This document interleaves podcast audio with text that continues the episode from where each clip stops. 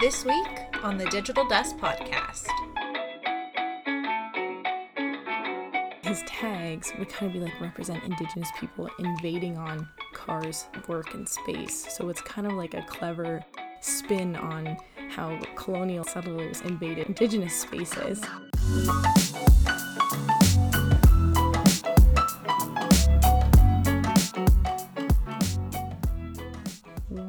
Welcome back, everybody, to the Digital Dust Podcast. I am Robin. And I'm Lis.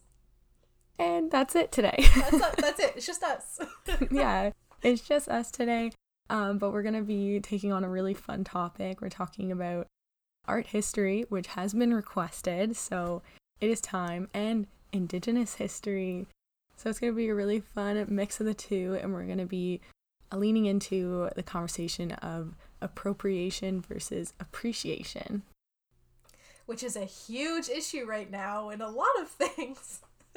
exactly. And like that's what I wanted to like just start with where it's like what do you think of when I when I say appreciation versus appropriation like why do we even talk about it? I feel like when we talked about it in like university, they always showed us that one image there was like this one new york fashion show where like all of the models were wearing like headdresses and like very offensive indigenous dress and regalia that they weren't like obviously they weren't indigenous the designer wasn't indigenous. So that's what i always think of they're like this is appropriation or like the classic like oh my gosh kim kardashian's wearing cornrows like that's appropriation right? Um and it, it is hard it's a hard line to walk right? Of like you know, I want to buy from indigenous artists and support them by like getting beaded earrings and stuff, but then how do I also make sure that I do that from a place of like supporting and appreciating and not like wearing it as if it's like my culture. So, yeah, I agree, especially like I find it more challenging when it comes to creation. Like those people that are saying like, "Oh, I'm just recreating this cuz I think it's beautiful and I should be allowed to do that." And it's like, "Well, do you know why it's important? Do you understand anything behind the image? Like, are you even allowed to share that? That actually happens a lot with indigenous artwork, like you were saying with the headdresses. That's not something that's meant to be recreated without meaning. Yeah, exactly. And like, even though you appreciate it and you like it, did you even ask the artist or, or yeah, because it's it's not your culture, so it's not your say as to like what context it gets used in that kind of thing. Like just because someone shares like a traditional story with you doesn't mean that now you can share it with everyone else because it's you know those a lot of those teachings are sacred. So no, it's exactly. tricky. Yeah, or you know, give the Pope a headdress. I don't know. it's stressful. And today we're going to be exploring the work done by Emily Carr because she is walking on that line. And honestly, we don't even know where she falls on it just yet, but we're going to explore a bit of it today to see how we feel and if her work should be considered as appropriation or appreciation. So, yeah, to get us started, like, what do you know about Emily Carr?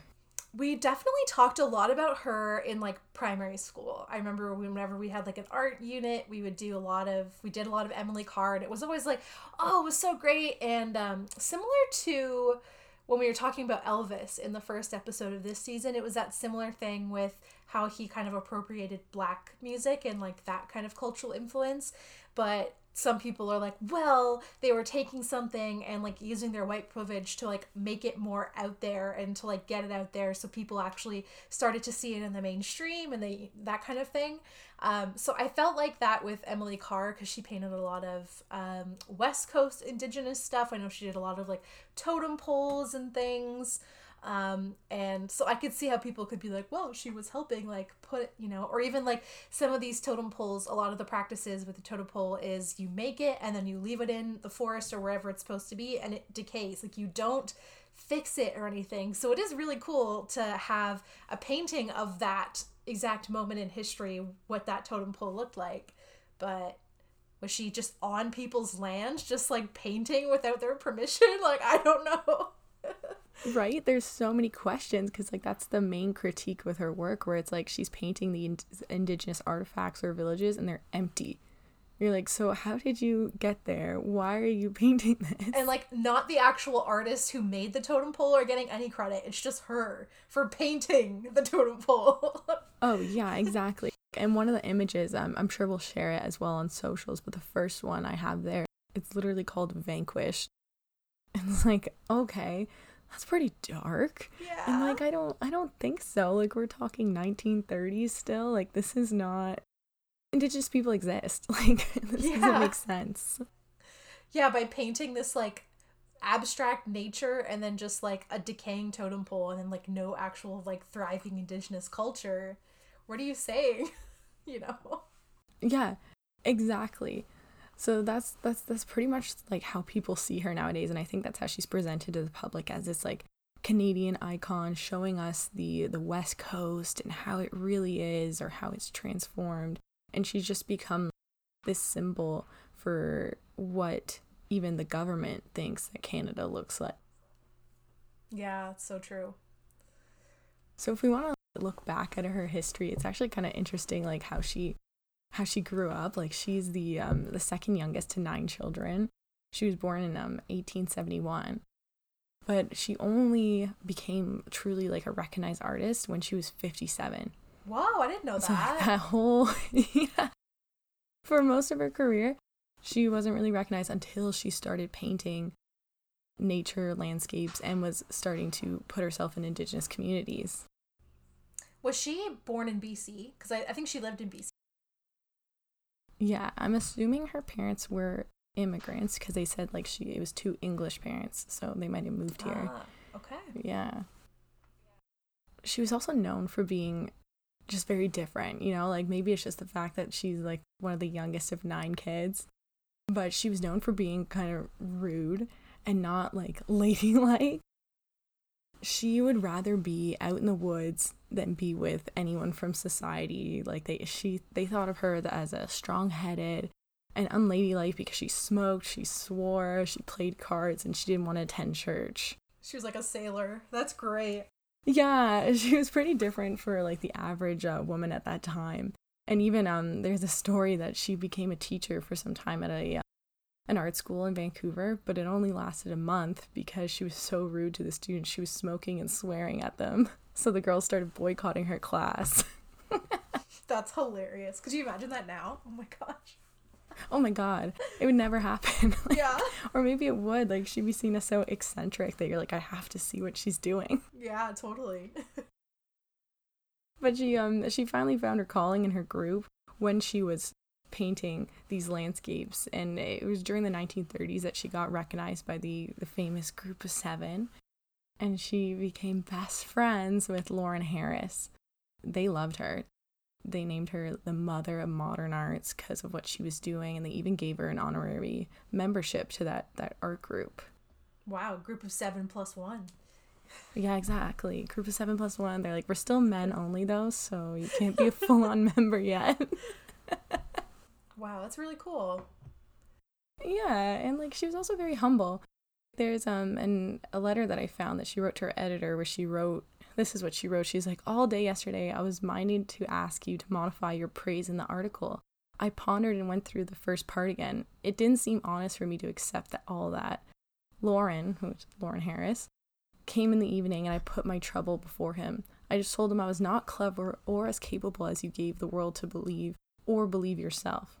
And he said to her, That is not your business. Ira's writing that, not you. we artists cannot judge our work for ourselves. We have to leave the reaction to those who react on it. Oh, very cool. That's a neat little insight. Yeah, and it's kind of interesting to think too that like she took this mindset where she's like, you know what? I'm just doing me. I'm painting what I want. I'm creating what I want. And people will take it as it is and they'll do what they want with it. But then I think that's where it kind of comes into these issues that we're talking about with like appropriation, where she's just creating these things and not thinking about maybe there's something wrong here.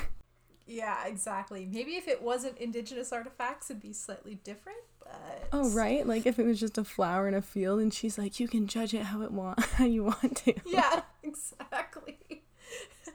and I'm assuming that all of the critics and stuff are also white. So, yeah. Exactly. And that's what I was just getting to is well, even though she left it up to interpretation, critics were just like, wow, these large empty landscapes, they're kind of, I don't know, they have this bad connotation to them because they almost imply that there's no one living here. That there's like an erasure of indigenous culture and people on the land of what she's like painting. And some even interpreted her pieces as like sensationalizing the fact that these communities were either dying out or the fact that like you know how the government loves to be like yeah first nation this this is what makes canada. So it almost as if like you're putting up that stereotype of the the uh, the indigenous person being canada. She's promoting it in like tourism in a tourism sense. Because like at the same time while she was creating these paintings and getting recognition for it the government was repressing indigenous people and taking them off the lands yeah, 1930s was horrible for residential schools.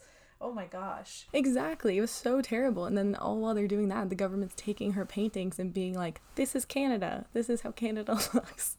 Empty. No no people here that are not white. That doesn't exist." Wow. Yeah. And then like also the fact that she was associated with the group of 7 didn't help because many people see their their paintings as problematic as well because they kind of give this idea that Canada, which is the the idea of their group was like painting Canada in a way that it looks different from the states in Europe, like we're unique from them. But they also the fact that their landscapes were all empty kind of implied that this was a space that was ready to be colonized. Like come yeah, over. Absolutely. We're not like the others. Come come make a home. Totally. Like yeah, there's no there's no existing people here. Exactly. And so, like, she gets the brunt of that critique, I think, because she's especially using indigenous villages and artifacts in her paintings and being like, no one's here, it's over. and I, I think, like, this impression of her still remains today because I found that the plaque commemorating her in BC, this is what it says about her. It says, her compelling canvases of British Columbia landscape offer a unique vision of the forest and shore, while her documentation of Indian villages provides a valuable anthropological record. What? We should really update that. they really should. I know. Like, that should be a school project out there in BC.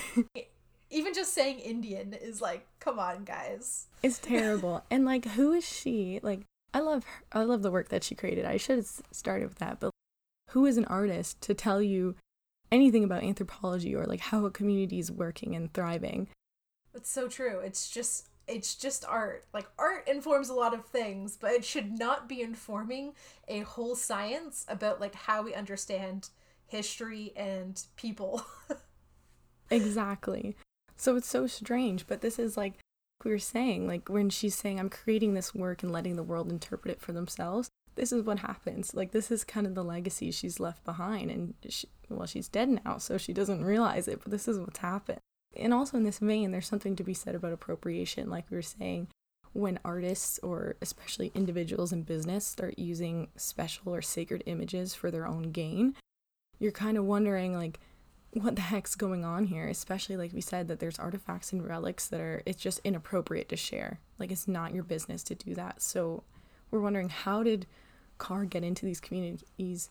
Why is she painting totem poles and like what right does she have to share this? Yeah, exactly. Those totem poles they're supposed to remain like they were put in the middle of the forest for a reason. Like they weren't supposed to be seen and recorded like that. Mhm.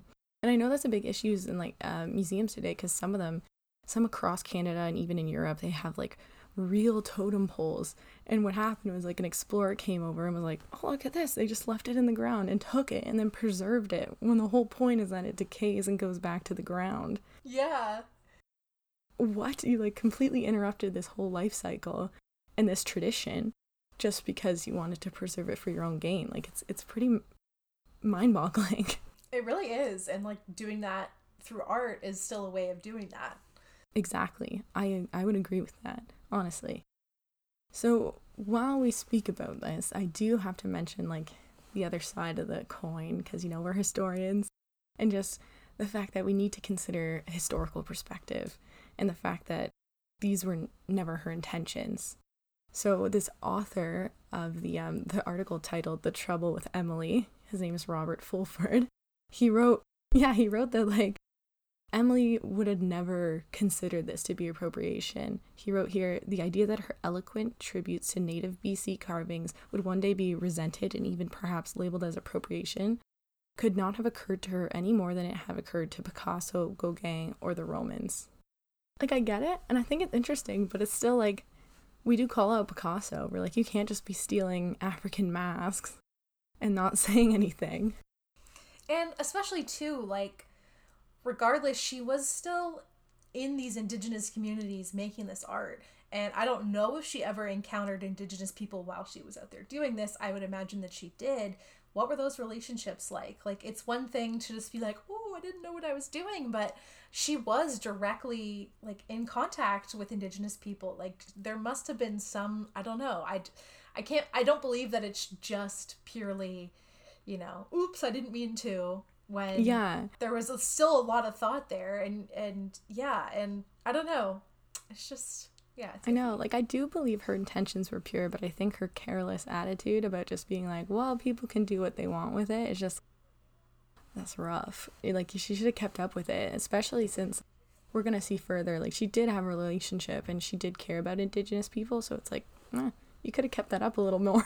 Yeah you could have actually at least advertised that and just to be like hey, I'm just painting this, but just to be like, do whatever you want with it. I'm not going to say anything. Yeah, know. it's out of my hands now.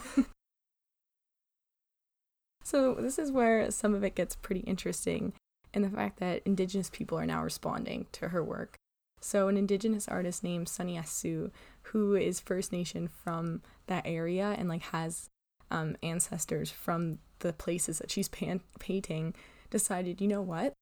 I'm going to respond to her work cuz yeah. this is this is kind of bullshit. Like her empty landscapes are giving a false impression for everyone. Like they the absence or erasure of indigenous people is almost depicting them as a vanishing race. That's how he saw it.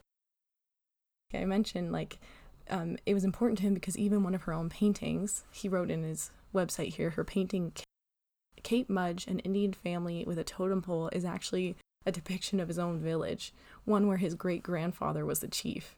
So he wrote The personal connection I have to the source material for this work has made this intervention particularly satisfying.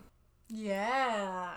yeah, like I can imagine. He's just sitting there, he's like, yeah, it's time to speak up. Like, this is my family in that painting. I'm doing something about this.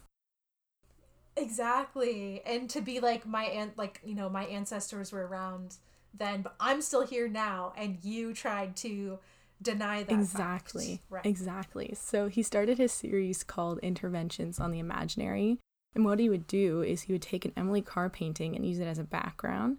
And then he would start tagging the painting. So it'd be like a spray paint over top of it. And he'd put ovoids, oh, S so shapes, cool. and U shapes, all rooted in uh, iconography from his own indigenous style, like personal to his community. And it, yeah, it was just amazing and it's all meant to interrupt the view the colonial gaze. Just make you stop and be like oh what's what's that? That's really cool. They're so amazing. I will share some pictures as well on socials.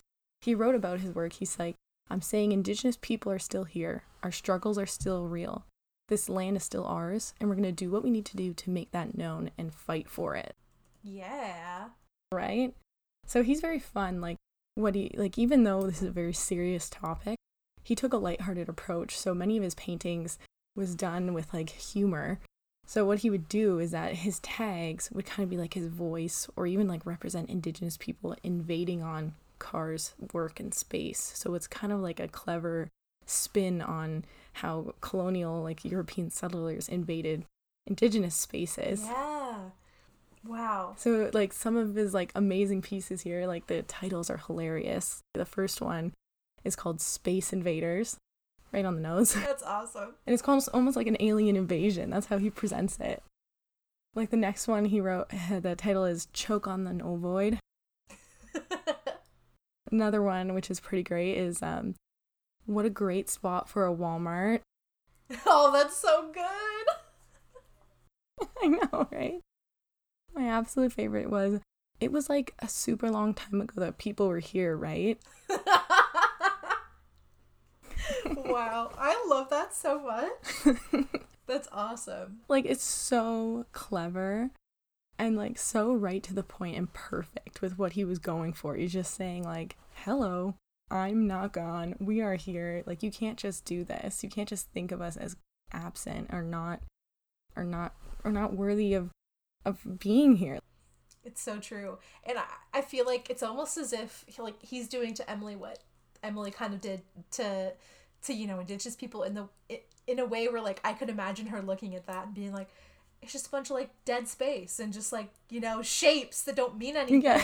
and that kind of thing where like actually it does mean actually something very much to me and just to be like yeah i just think that's really cool that's and that's a really great way to reclaim no, it i love it while still being like jovial and you know not being so like negative about it if that makes sense because this is a dead woman and like there's only so much that you can change about it so just to just to make something new out of it is a really cool way to do that that's awesome I agree. I think it's so constructive. Like instead of just like he, he could have easily done like an art demonstration where he just rips them apart or something. But no, I I love what he's done. So from here though, when he was going to do his next series of interventions, he actually started reading more about the artist. And then he started realizing she wasn't who he thought she was. So he started reading her letters and journals and then soon discovered that she was actually welcomed and embraced by local indigenous communities and that she just simply wanted to paint what she was being shown because they would tour her around the villages and um, even like the people, the First Nation people from Vancouver Island gave her an indigenous name. They named her Klee Wyck, which uh, is a moniker for the laughing one. Very cool. Oh, I didn't know that. Yeah, like, and it completely, once he realized this, he's like, oh, okay, so this is not what she was going for. It's more just like people are not interpreting her work correctly, or there's just, you know, there's something missing here. So we decided to give it another go. And he again took Emily Carr's paintings as a background and started tagging them again. But this time, when he would tag them, he would instead of oh yeah I didn't mention this on the first time around when he was tagging them he was covering over her oh, name. Oh, interesting. But this time around he was circling it to be like this is a collaboration between the two of us. Aww. Yeah. And it was just it was kind of nice because it brought together their their messages into one. So like Carr's paintings in a way would document colonial issues like loss of space and culture, while he would also add the fact that colonial uh, not colonial but indigenous perspectives and narratives are still present and they're still valuable and you should still listen to them. I feel like that's that's something that kind of in in my opinion kind of drives a lot of um appropriation, like in terms of white people appropriating other people's cultures, is that as white people, specifically like North Americans, we feel very removed from uh, from any culture because we don't really have a culture. A uh, hundred years ago, if you said you were Italian or Greek or Irish, like that was considered a race. But now it's all just whiteness. Right. But I also see why we're always so drawn to, you know, like dream catchers or the cornrows or like tattoos or something that kind of gives us more of a cultural identity. Um, I see why that's like something that we kind of seek out, and so I think that's a really interesting way to do that. Um, and I and I get I kind of get where Emily's coming from, and that she was welcomed into the community, but I think she was also painting those from a place of like, yeah, like I want Canadians to know that this is part. You know, Canada now wants you to believe that indigenous culture is Canadian culture, but yeah, so I just think that's interesting. It's like I I can see where where they're both coming from mm-hmm. there, but yeah. No, exactly, and like I feel like truly her ten- her intentions were to just share what she was seeing because she's like, this is incredible. I love this stuff. People should see it too. And then it just kind of took a dark turn when other people got their hands on it or when it was starting to be exposed in museums. Um, what, what was very interesting is um, a professor from the University of Guelph. Her name is Gerta Moray. She wrote a um, a thesis on Emily's work, and she pretty much said that anyone who is just looking at her work as appropriating indigenous art for the use of white people is just is missing the point. The previous author that I mentioned, Robert Fulford from The Trouble with Emily, he summarized what her thesis was, but he wrote that Carr is not an artist seizing on Indian art for purely formalist reasons.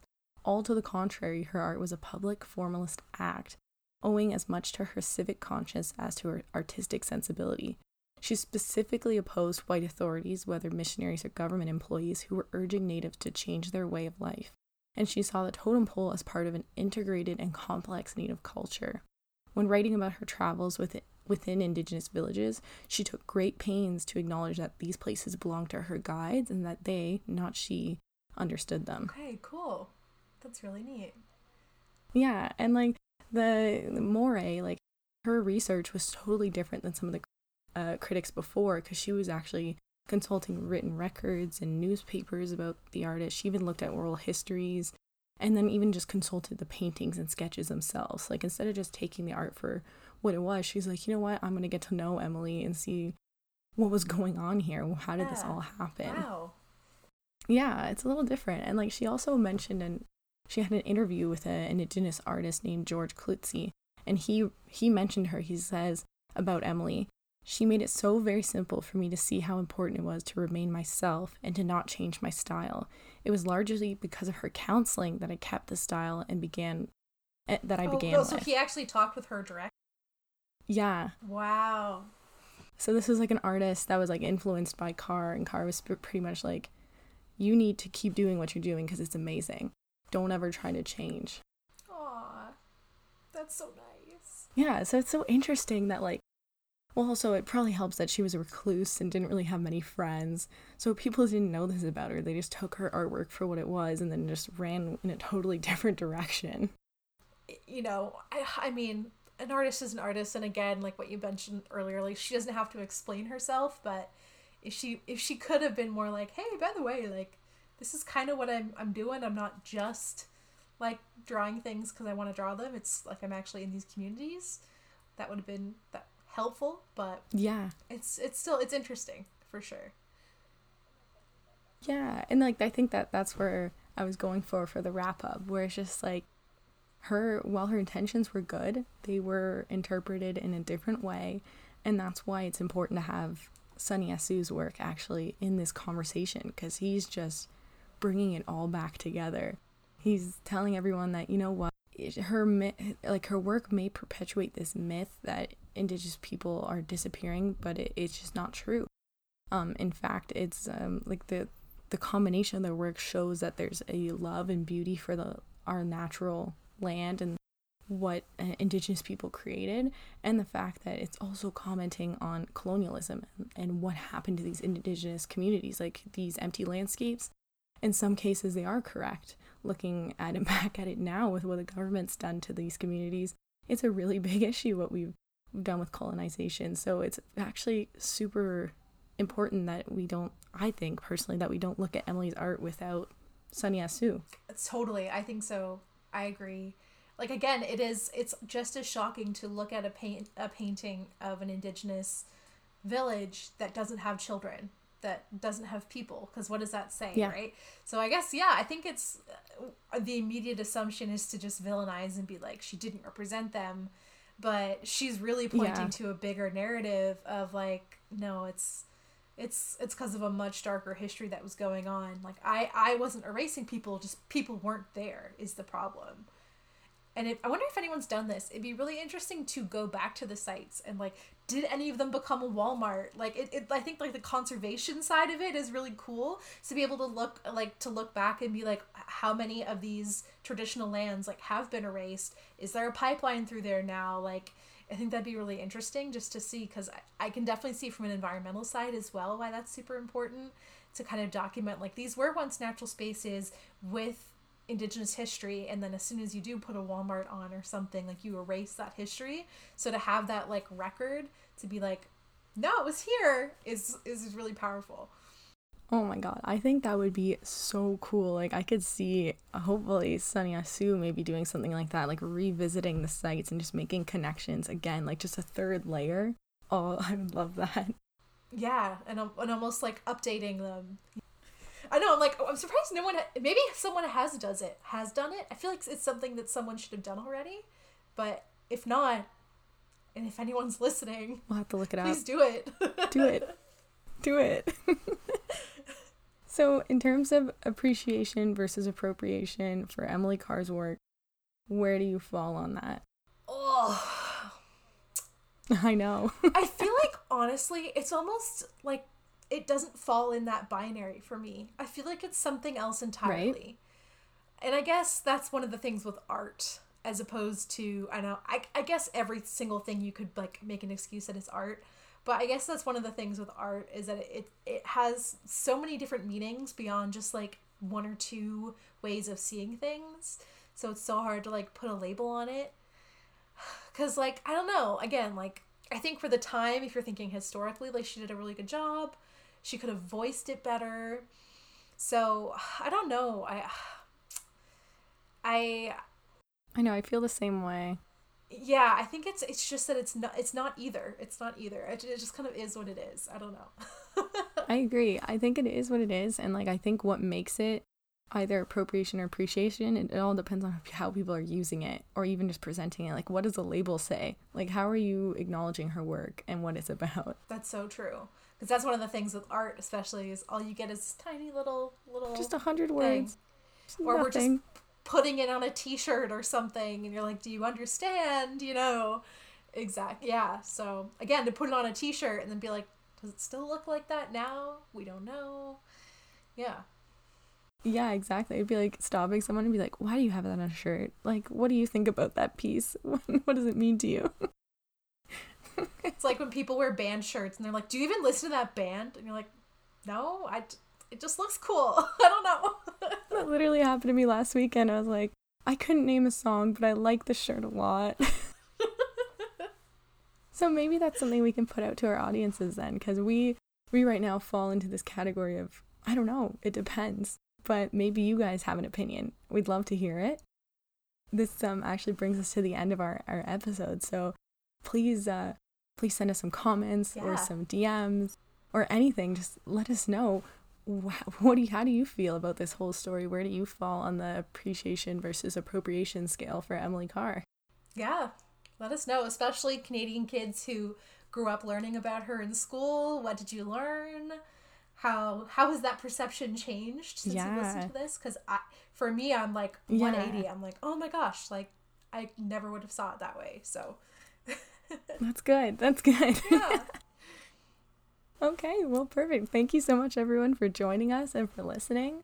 It's been a it was a quick episode, I think, but still, like, hopefully you got a lot out of it. yeah this was such an awesome conversation i'm so happy we got to do this because we Yeah, both love the indigenous history and stuff so yeah, it's just it's just amazing, and there's so much there. totally okay well Okay. katie's not here it feels weird but Yeah. we'll see you on the flippity flop On the flippity flop.